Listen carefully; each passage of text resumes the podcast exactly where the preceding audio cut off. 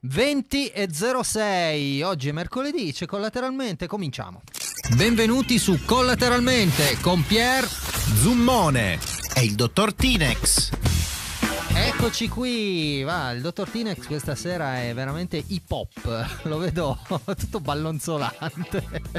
Va bene, allora abbiamo un ospite d'eccezione, ma proprio una roba fuori dal mondo che siamo riusciti a strappare a un sacco di altre trasmissioni. Insomma, è una violinista, è la top violinista in Scusate, assoluto. vorrei intromettermi per dire che il Tinex aveva di nuovo il telefono col volume alzato. Ma basta! Eh? Ci fanno segni dalla regia. Niente, non, non c'è modo. La cosa fantastica è che mi capita solo quando. Eh, Eh, perché quante trasmissioni fai? Fammi capire. No, beh, nel Solo senso che non ho mai il volume. Ma smettila che il Ah, volume. tipo in chiesa, quando guarda i video, non si sentono mai. Piano che poi parleremo. Vabbè, lasciamo perdere. Allora, un ciao all'amica Nadia Bertuglia. Ciao. Ciao a tutti, buonasera a tutti. Come stai? Tutto bene? Molto bene, grazie. Bene, allora questa sera parleremo di musica con la M maiuscola. In realtà non c'è una musica con la M maiuscola o una M minuscola, però parliamo di musica con una musicista. Adesso io prima scherzavo perché naturalmente Nadia mi ha detto non dire che sono la violinista top, e cioè io l'ho subito detto perché sono un po' così cattivello.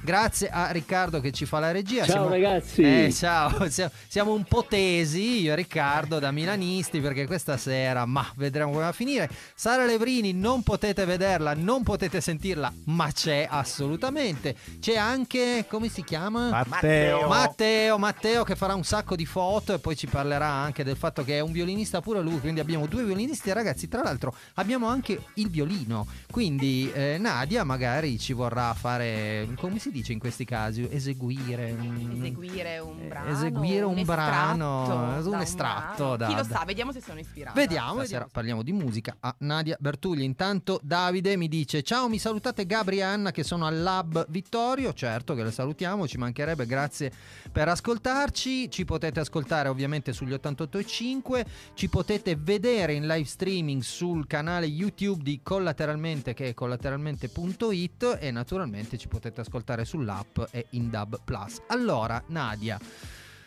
musicista, no? Sì.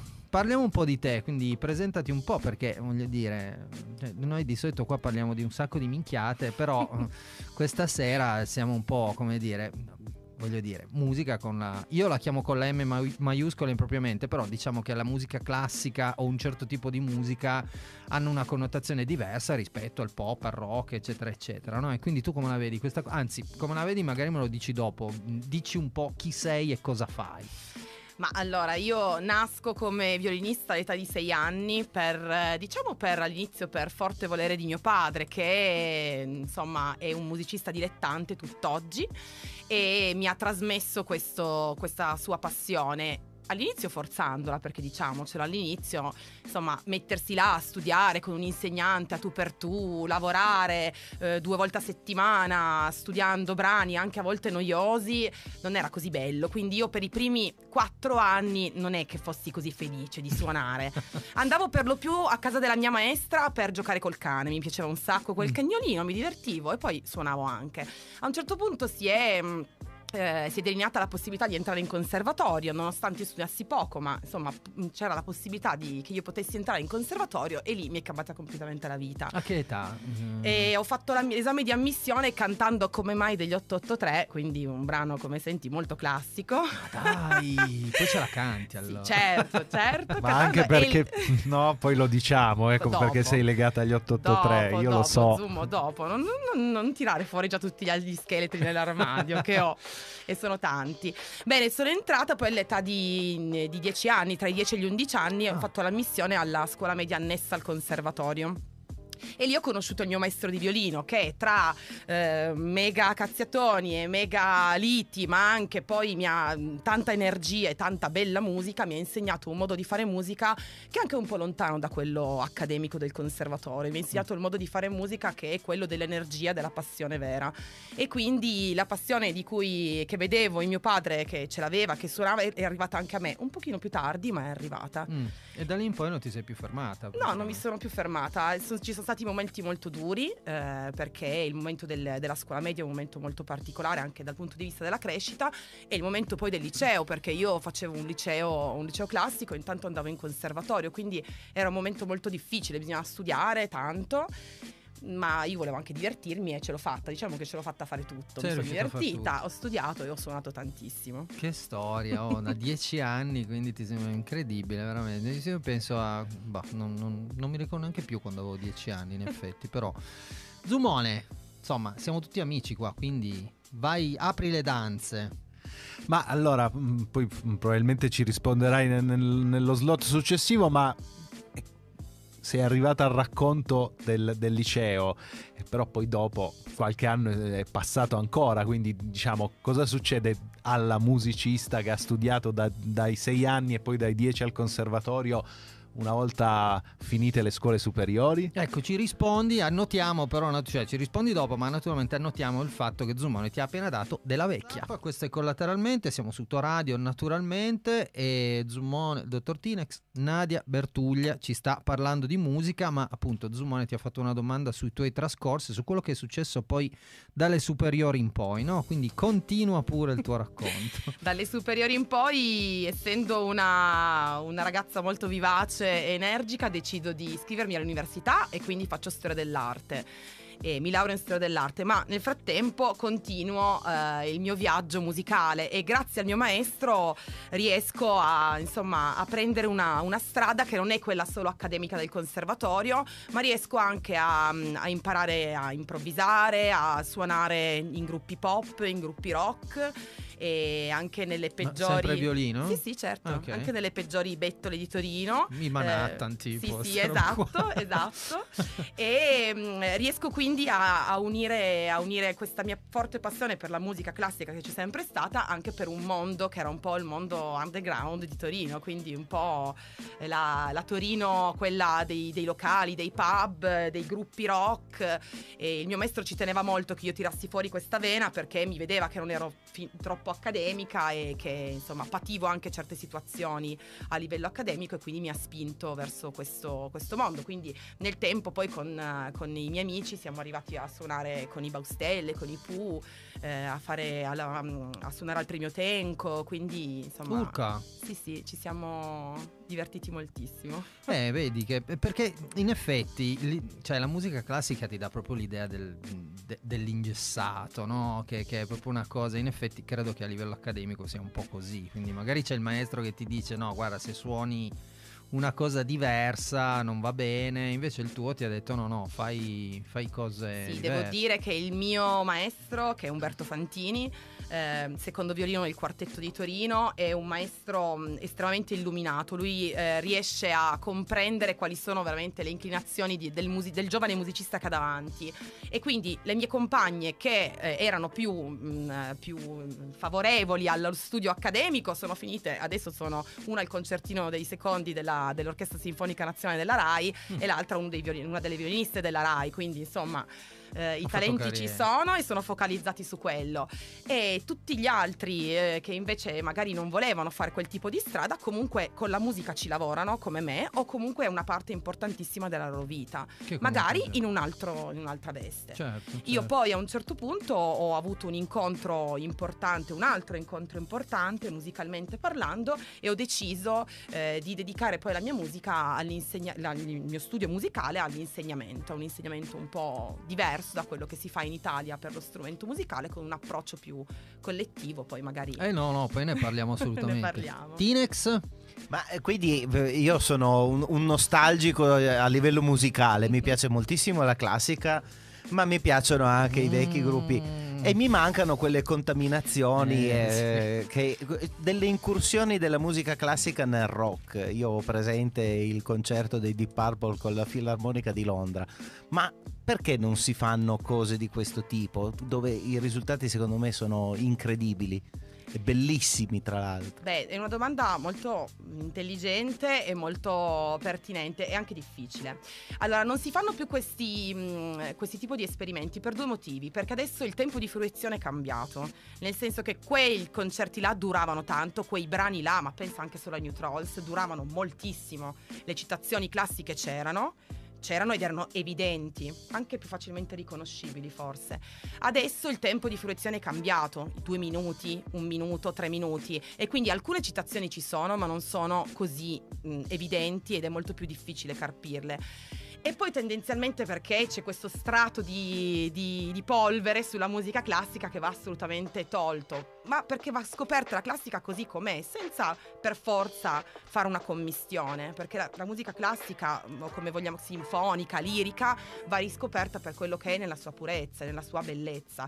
E bisogna anche un po' abituarsi magari a fare un ascolto di 10 minuti anziché 3. Radio, allora siamo, questo è collateralmente, e siamo qui con Nadia Bertuglia, mh, violinista, musicista, insegnante, ci parlerà di un sacco di cose, però abbiamo appena ascoltato gli articoli 31, quindi Sanremo, evidentemente, facciamo tu- tutti, magari non tutti, ma insomma fa- facciamo un po' il tifo per gli articoli per, per, Sanremo perché sarebbe veramente un... Ma non esiste proprio. Ma perché tu per chi tifi?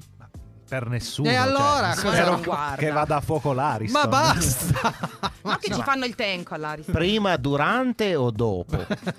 Ma perché siete così anti no, Non rispondo Non rispondere, infatti. No, volevo che lui dicesse prima, dopo, prima. non durante, eh, perché il pubblico... Eh, eh infatti, cioè, infatti, che colpa ne Almeno eh. dopo, a, voglio dire... Devo sperare più. che andasse a fuoco nell'era Ma Covid non... quando non c'era il pubblico. Non bisogna sperare in queste brutte cose.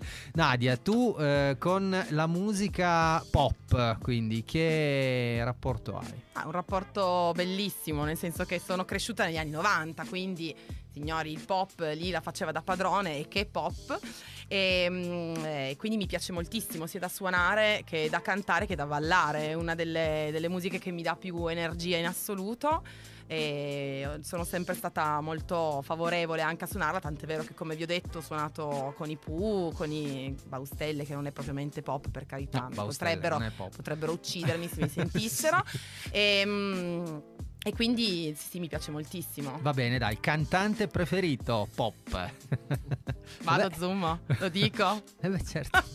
Tiziano Ferro. Tiziano Ferro, e eh, vabbè, ci sta Tiziano Ferro. Ognuno no? ha il suo scheletro nell'armadio. Vabbè, il mio ma quindi tra Tiziano Ferro e gli 883 vince comunque Tiziano. È una bella per forza, sfida. perché eh. gli 883 appartengono alla mia infanzia, quindi è un po' un, uh, un amore, diciamo, adolescenziale, tardo adolescenziale. Invece Tiziano Ferro è per me il pop.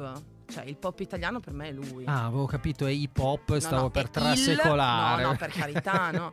cioè, Anche se ci ha provato all'inizio. Eh, ci ha un po', po'. Ci ha provato con la Marmaionchi che lo spingeva, ma poi ha, detto no, vado su eh, Ranieri. E ha fatto sulla bene. controfigura di Ranieri che mi si dice di più. e, e infatti ha scelto bene. Ha scelto bene. Poi altri gruppi, che ne so, anche non italiani. Altri gruppi non Vabbè, italiani. anni 90, Oasis immagino. Sì, sì, ma diciamo che um, andavo più sul, no, poi andavo più sul cantautorato io italiano. Ah, okay. Se no, poi mi buttavo su Mozart, Beethoven e Bach e finiva tutto lì. e quindi... Cioè, quindi via di mezzo assolutamente sì, esatto. Va bene. Quindi, sì. Tinex? Ma eh, ritornando un po' anche a quello che dicevamo prima, no? perché tu hai usato un'espressione che a me è piaciuta tantissimo, di questa polvere sulla musica che bisogna, classica che bisognerebbe togliere in qualche modo. Tu hai anche a che fare molto con i ragazzi più giovani, ma un, un sistema, un modo per riuscire, ma non dico a fargliela piacere, a fargliela scoprire perché perdono tantissimo.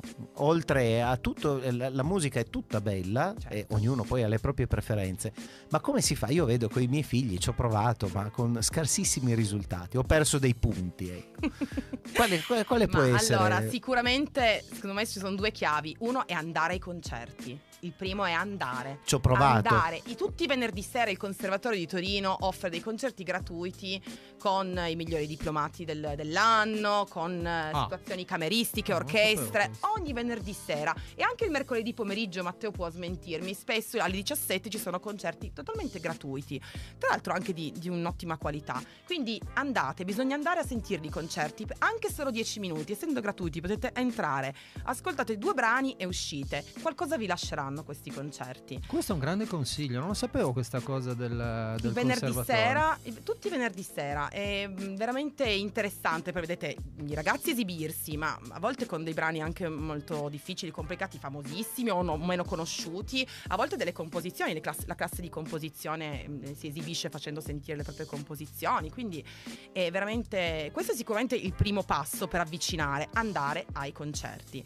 E il secondo passo è insegnare bene musica, cioè la musica non può essere relegata ai tre anni della scuola secondaria di primo grado. No, che palle con quel maledetto flauto, ma, sapevo, ma non sapevo sono che più saremmo finiti al piffero. Su Fly No, Piffero, il esatto. dannato pi- che poverino che in realtà se fatto bene viene anche bene ma Sì, no ma- lo so che alla fine finisce male ma io ho fior fior di colleghi di- delle- della scuola secondaria di primo grado che insegnano ukulele insegnano tastiera facendo anche delle delle bellissime esperienze e insegnare ad ascoltare veramente una musica che è uno senza parole spesso quindi non sempre c'è questo testo no, sotto che ti deve dirti qualcosa, ma a volte sono proprio è la musica seguendola che ti ispira a qualcosa. E è questo che bisogna insegnare ai ragazzi, ma prima di tutto ai bambini. Quindi prima di arrivare alle medie, tu non puoi arrivare lì e dare un piffero e dare il, Ma sì. l'ukulele e finisce così. Bisogna preparare l'ascolto. In omaggio al dottor Tinex salutiamo il nostro nume tutelare, cioè Kahneman. Era da un po', eh, l'abbiamo, un po'- l'abbiamo trascurato. Anche lui ha suonato nei Kiss, mi Col pe- pare. eh, sì, c'era quello con la li- Stai brava perché? Non fare così. Vai, vai tu. No, ma un'incursione nelle neuroscienze, ma no, devi... È, è una cosa che... No, no, assolutamente, perché un- una del- la tesi triennale l'ho fatta sull'identità di genere, una dei- un- delle questioni importanti sempre dibattute è eh, questa questione sul fatto che il cervello femminile e il cervello maschile sono diversi, alcuni dicono di sì, alcuni dicono di no.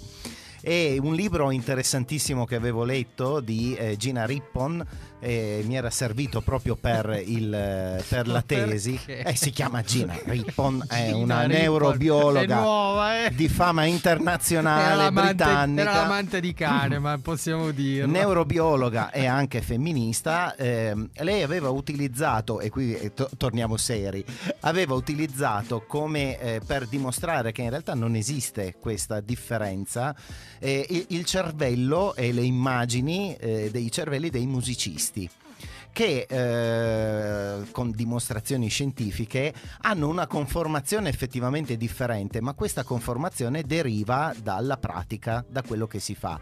E che quindi non esiste una differenziazione per genere perché un violinista avrà una conformazione, anche se non è il termine più corretto, ma voglio chiudere, eh, dalla mia che non suono il violino, ma non c'è questa, secondo lei, non c'è questa differenza eh, di genere, c'è, se- vi- viene sentita invece nel mondo della musica come nel mondo esterno, eh, c'è- sono più bravi gli uomini, sono più bravi le donne, così arriviamo alla domanda un po' più semplice. No, ci sono nel... ehm, Allora, intanto sulle neuroscienze eh, eh, dico solo questo, che è assolutamente vero, alcuni, eh, in alcuni esami che ho dato proprio sul- sulle neuroscienze e la musica eh, facevano vedere proprio come il nostro cervello di violinisti sia diverso anche quello del- dei pianisti, dei flautisti, a seconda di come utilizziamo le mani proprio. Cioè noi utilizziamo molto le mani in un certo modo, in un certo modo di coordinazione rispetto ai pianisti che le usano invece in un altro, rispetto ai flautisti, rispetto... Quindi c'è questa differenza, è vera. No, la differenza di genere c'è, ma non, non in questo senso, nel senso che ci sono strumenti che nell'immaginario collettivo sono molto femminili, l'arpa. Ma ci sono tantissimi arpisti, anche maschi, molto bravi. Eh, nell'immaginario collettivo il primo violino è spesso un maschio, questo deriva mh, anche da, da altri, da altri La fattori. batteria da uomo. batteria da uomo, ma ci sono delle signore batteriste anche donne. Per esempio, il contrabbasso spesso viene, viene visto come uno strumento maschile, ma guardate la fila delle contrabbassiste della- dell'orchestra della RAI. C'è una, c'è una donna. Ce ne sono tre. Ah, Ah, tre. beh, all'epoca quando andavo io Almeno ce n'era una, ce n'era. Almeno tre di cui, cioè, uscite dal Conservatorio di Torino, due sicuro.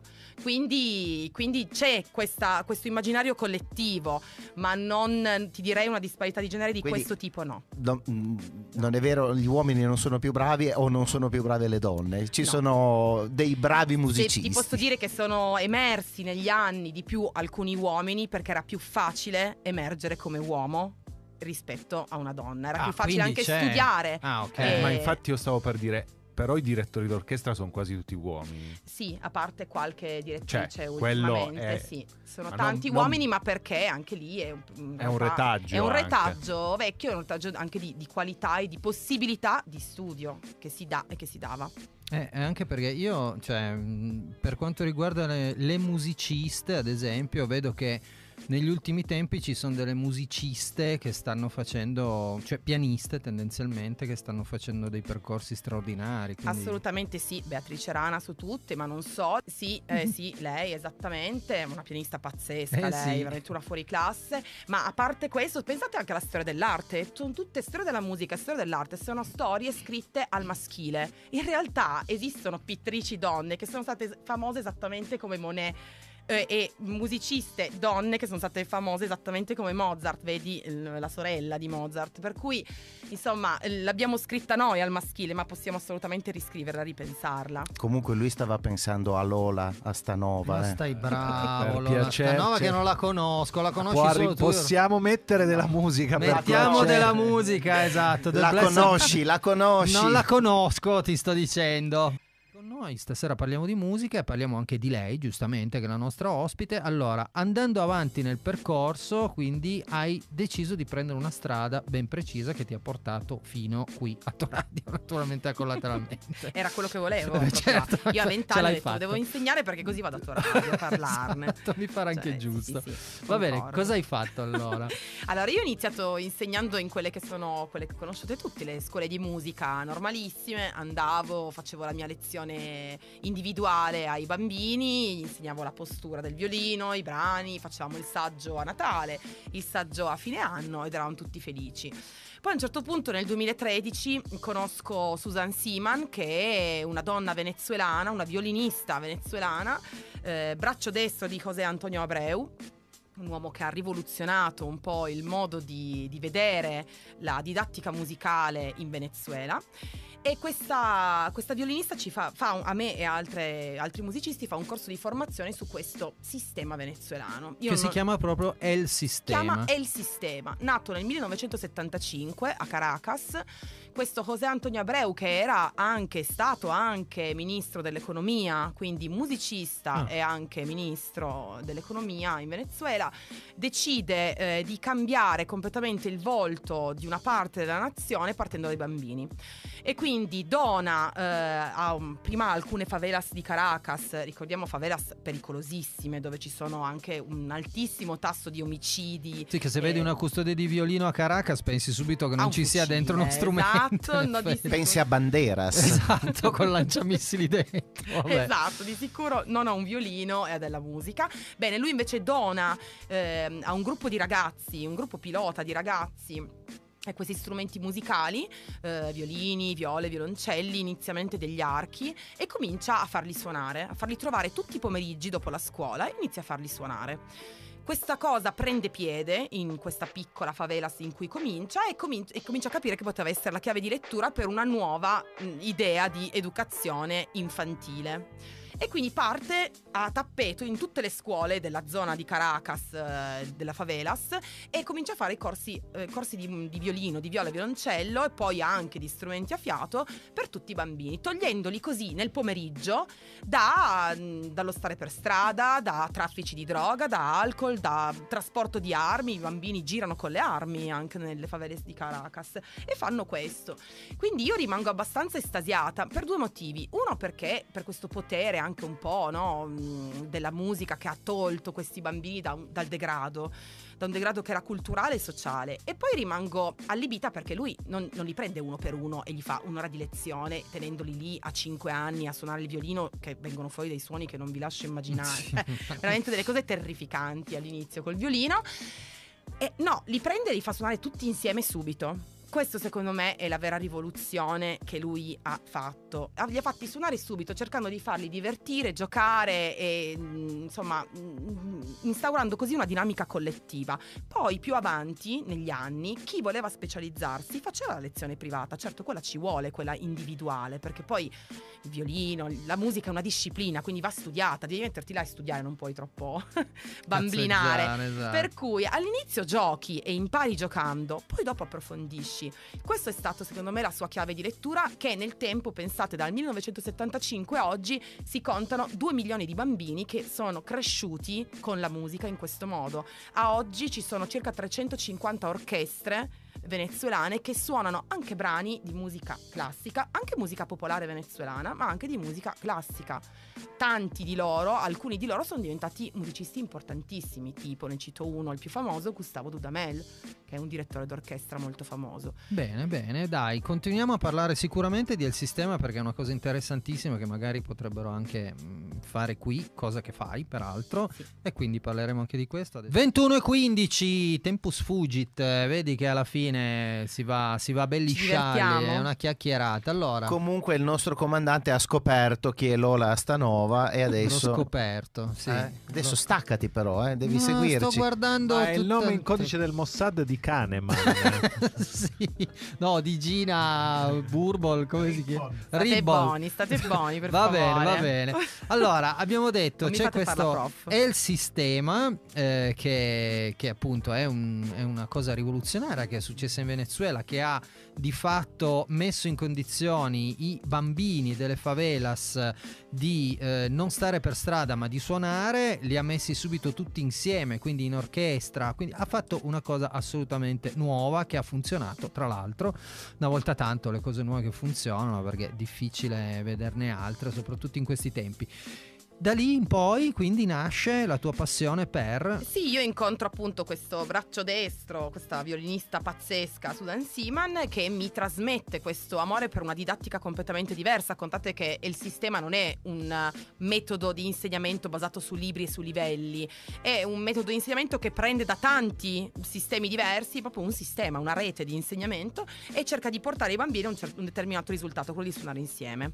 E io quindi lo applico qua a Torino. Cosa succede? Che facendo questo corso di formazione comincio a formarmi molto sulla dinamica collettiva dell'insegnamento musicale e a un certo punto mi chiamano da una scuola di, della- di zona Aurora di Torino eh, perché la preside in quel momento aveva un problema, nel senso che si- tanti genitori toglievano eh, i bambini eh, iscritti perché era la scuola degli stranieri e quindi mi chiedeva di fare un corso di musica per invogliare invece le iscrizioni, per avere un qualcosa in più da, da- da mostrare a livello di- dell'iscrizione. E allora io comincio questo viaggio in questo IC Regio Parco in cui ancora adesso sono e da quest'anno insieme all'associazione Orme che abbiamo fondato a partire dal 2009, ma dal 2013 parte questo progetto, l'associazione Orme, e il progetto si chiama In classe si può, oggi sostenuto dalla Fondazione Specchio dei Tempi e oggi al suo decimo anno. Mm. E facciamo, cosa facciamo? Trasformiamo le classi in orario curricolare in orchestre, quindi diamo violini e violoncelli ai bambini del- di via Fiocchetto,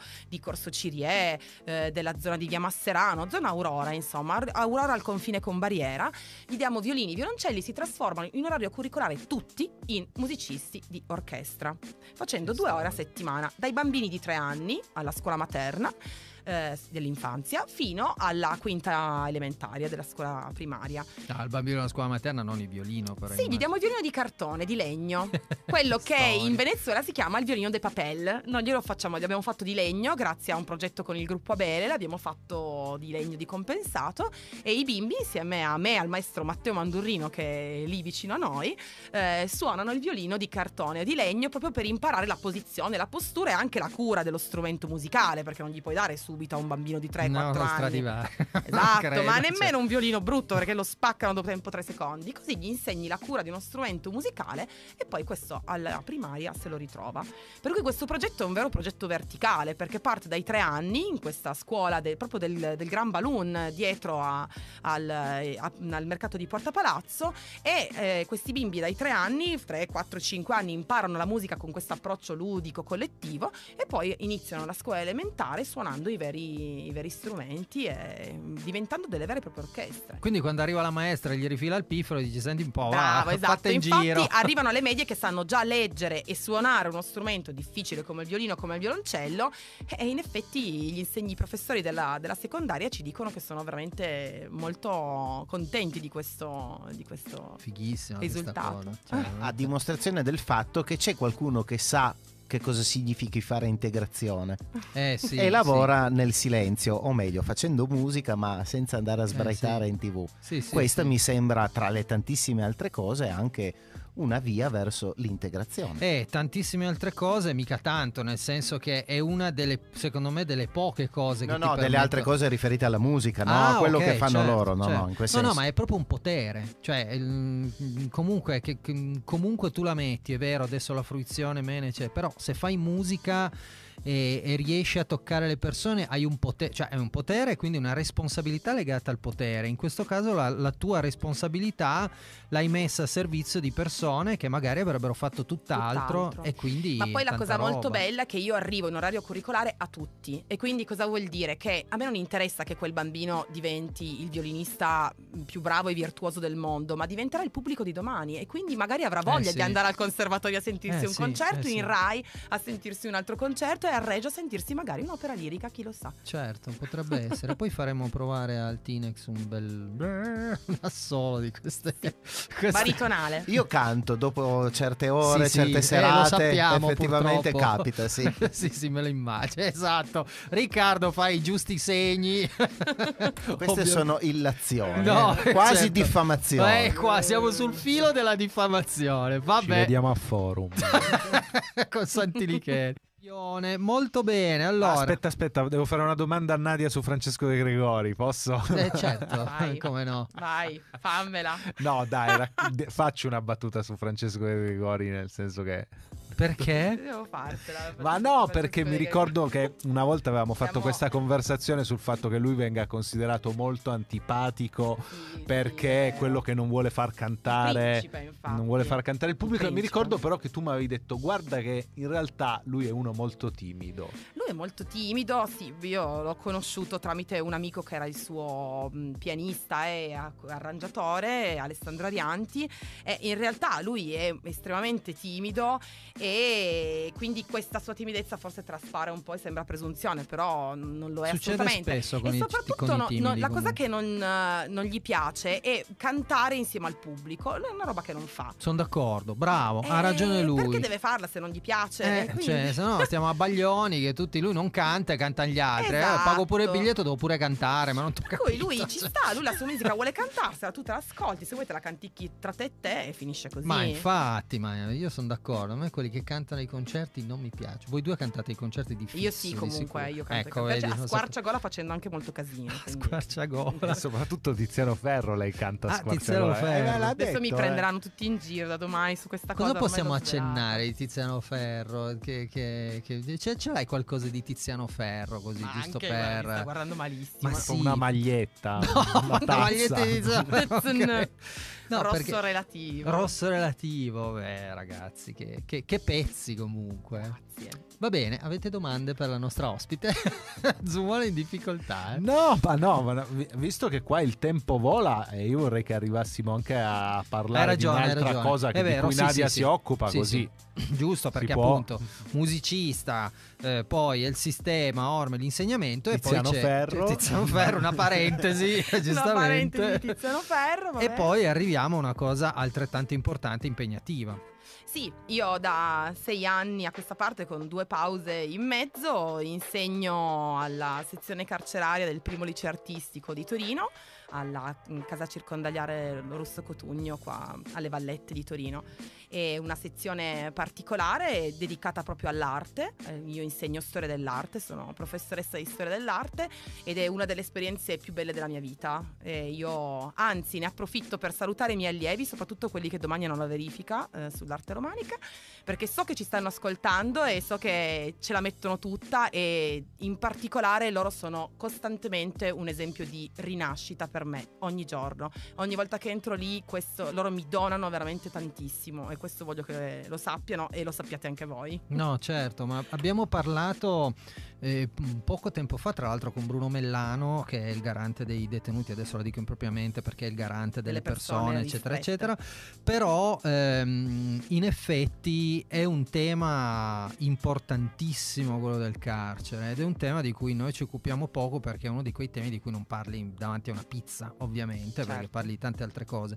Però il fatto che qualcuno uno si prenda cura del modello riabilitativo fa, fa ben, a, me, a me fa ben sperare perché comunque sono condizioni difficili, complicate, con tutto quello che è, però c'è qualcuno che crede che comunque quelle strutture possano comunque servire veramente a una riabilitazione, qualunque, qualunque essa sia.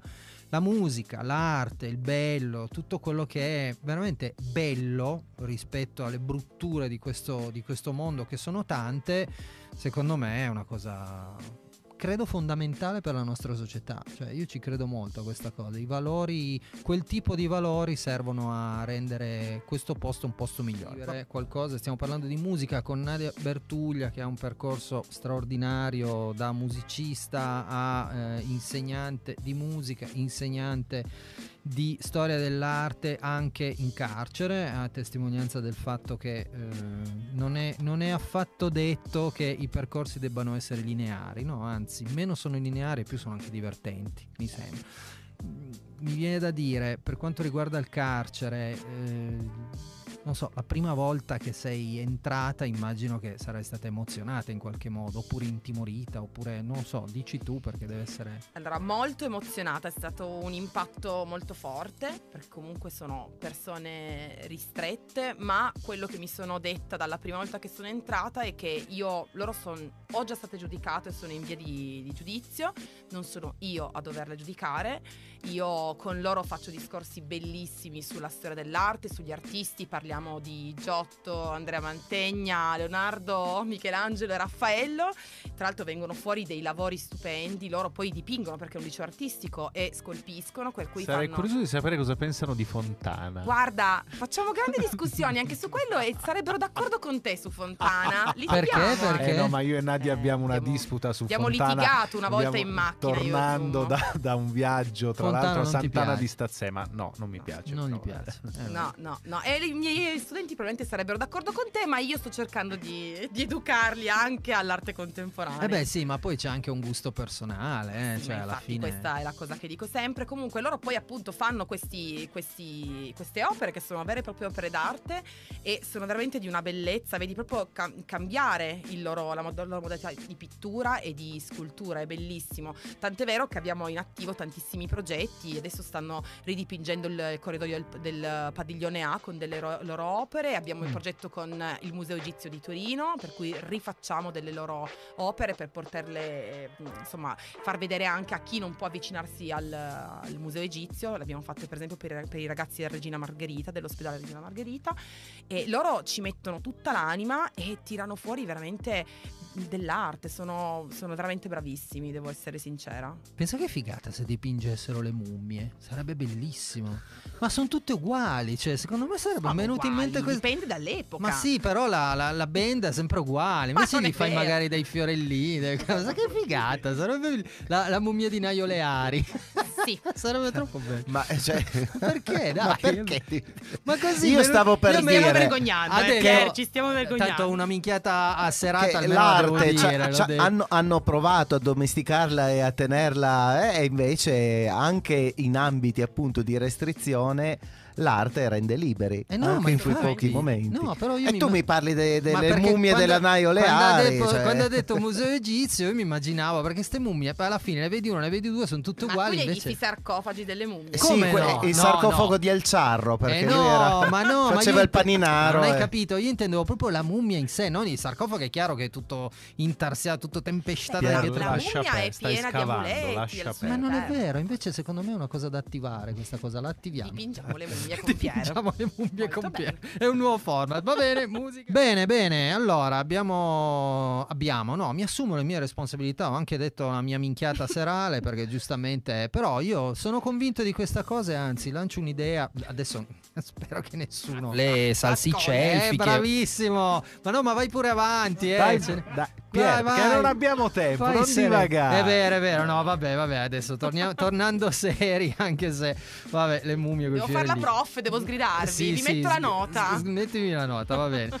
Allora, no, è anche giusto parlare perché, mm, insomma, è, un- è una cosa per te importante. Quindi parliamo anche di Ezio Bosso, che è appunto prematuramente scomparso. Sappiamo tutti, un, un artista straordinario, un compositore, pianista, insomma, mm, faceva faceva bene al cuore, credo, no? E quindi credo sia anche giusto parlarne, visto che no? lo conoscevi. Assolutamente sì, Ezio, mh, beh io ho lavorato con Ezio per tanti anni, nel senso che subito dopo il successo un- della colonna sonora di Non ho paura, stata scritta mh, per il quartetto di Torino, di cui il mio maestro è il secondo violino e il maestro di Matteo Mandurrino era il primo violino, eh, io sono cresciuta con loro, quindi ho seguito tutta la parte di, di- di scrittura e anche poi di esecuzione della tournée che fecero poi in occasione di questo, di questo grande successo che, che fu Io non ho paura. Vi invito ad ascoltare tra l'altro la colonna sonora perché è pazzesca, veramente bellissima. Ecco, io conobbi Ezio proprio in, quella- in quel- in quegli anni e lui mi chiese di dirigere mm, questa orchestra, di organizzargli l'orchestra di giovanile, il Buxus Consort, con cui lui voleva suonare essenzialmente le sue composizioni. E così iniziarono degli anni molto divertenti perché andavamo in giro per tutta Italia con questo ensemble che io organizzavo e, e suonavamo con lui. Ezio era prima di tutto un grandissimo contrabbassista. Poi era anche compositore, ma era prima di tutto un grandissimo contrabbassista e vi invito davvero a- ad ascoltare i suoi brani suonati da lui al contrabbasso. In particolare, mh, se posso dare una chicca di, di educazione all'ascolto, ascoltate La Notte, eh, proprio scritta per contrabbasso e quartetto d'archi. E, e lì ho conosciuto quello che è l'Ezio, l'Ezio prima di stare male, eh, un Ezio veramente energico, molto accentratore anche, difficile lavorare, era molto difficile lavorare con lui, ma con un cuore veramente gigantesco. Beh, Ezio è quello che a cui tu hai chiesto vieni a suonare in un bene confiscato all'andrangheta e lui non ci ha pensato un attimo. Non ci ha pensato Possiamo un attimo. dirla sta cosa. Lui lavorava allora a Londra, per cui era stato un pasticcio organizzare il viaggio col contrabbasso e lui. Ma appena l'ho chiamato, tra l'altro noi avevamo questo bene confiscato che eh, come libera insomma gestivamo, ma era tutto mm, completamente disfatto. Adesso è bello se vai a vederlo, ma era completamente distrutto. Mm, La sera prima del concerto di Ezio noi eravamo lì a pulire ancora le scale e a, mette- a rimetterlo su col calcinacci. Ezio non aveva detto né ba né beh, si era presentato senza nemmeno, anzi, devolvendo completamente a Libera il suo cachet e volendo suonare per noi. E aveva partecipato al pranzo con noi, alla cena, era stato, aveva vissuto con noi tutto questo, questo percorso. Quindi per due volte è venuto Ezio perché ci teneva, ci teneva particolarmente. Lui ancora poi negli ultimi anni spesso mi scriveva chiedendomi come sta Libera, io ci sono per Libera, come va Libera. Quindi lui era molto attento a queste tematiche anche quando poi è diventato molto più famoso. Bene, direi che insomma non, non- c'è altro da dire, un artista straordinario, Torino e non solo, ma Torino lo piange tantissimo. E così siamo arrivati alla conclusione, abbiamo parlato con Nadia Bertuglia di musica, naturalmente com- come tutte le puntate di Collateralmente potremmo andare avanti settimane perché non puoi esaurire un argomento come la musica, però è stato bello averti qui con noi. Arrivano dei contributi. Arrivano da- dei contributi dal dottor Tinex di mummie dipinte. Vedete che alla fine non l'avevo vista male. Eh? Eh, cioè- sembrano più dei manichini ma da esposizione eh, vabbè, ma in vetrina. Ma tanto non comunque- sai cosa c'è sotto le bende della mummia, magari c'è un manichino, quindi non lo puoi proprio sapere. Ah, K. K. Sai che fanno le tacca le mummie adesso? È è un contributo, è un contributo morto, dell'amico cristiano. Per Contributo delle robe di, cacca, di K per Ecco, il. ecco eh, è uscita male. Ecco fatto. il- abbiamo voilà, anche- voilà. Saluti E non della roba di K. Eh, vabbè, ma Eh, è, vabbè. semplice- è molto bello, devo dire. Va bene, va bene. Riccardo Torione ti sta maledicendo in ogni lingua possibile.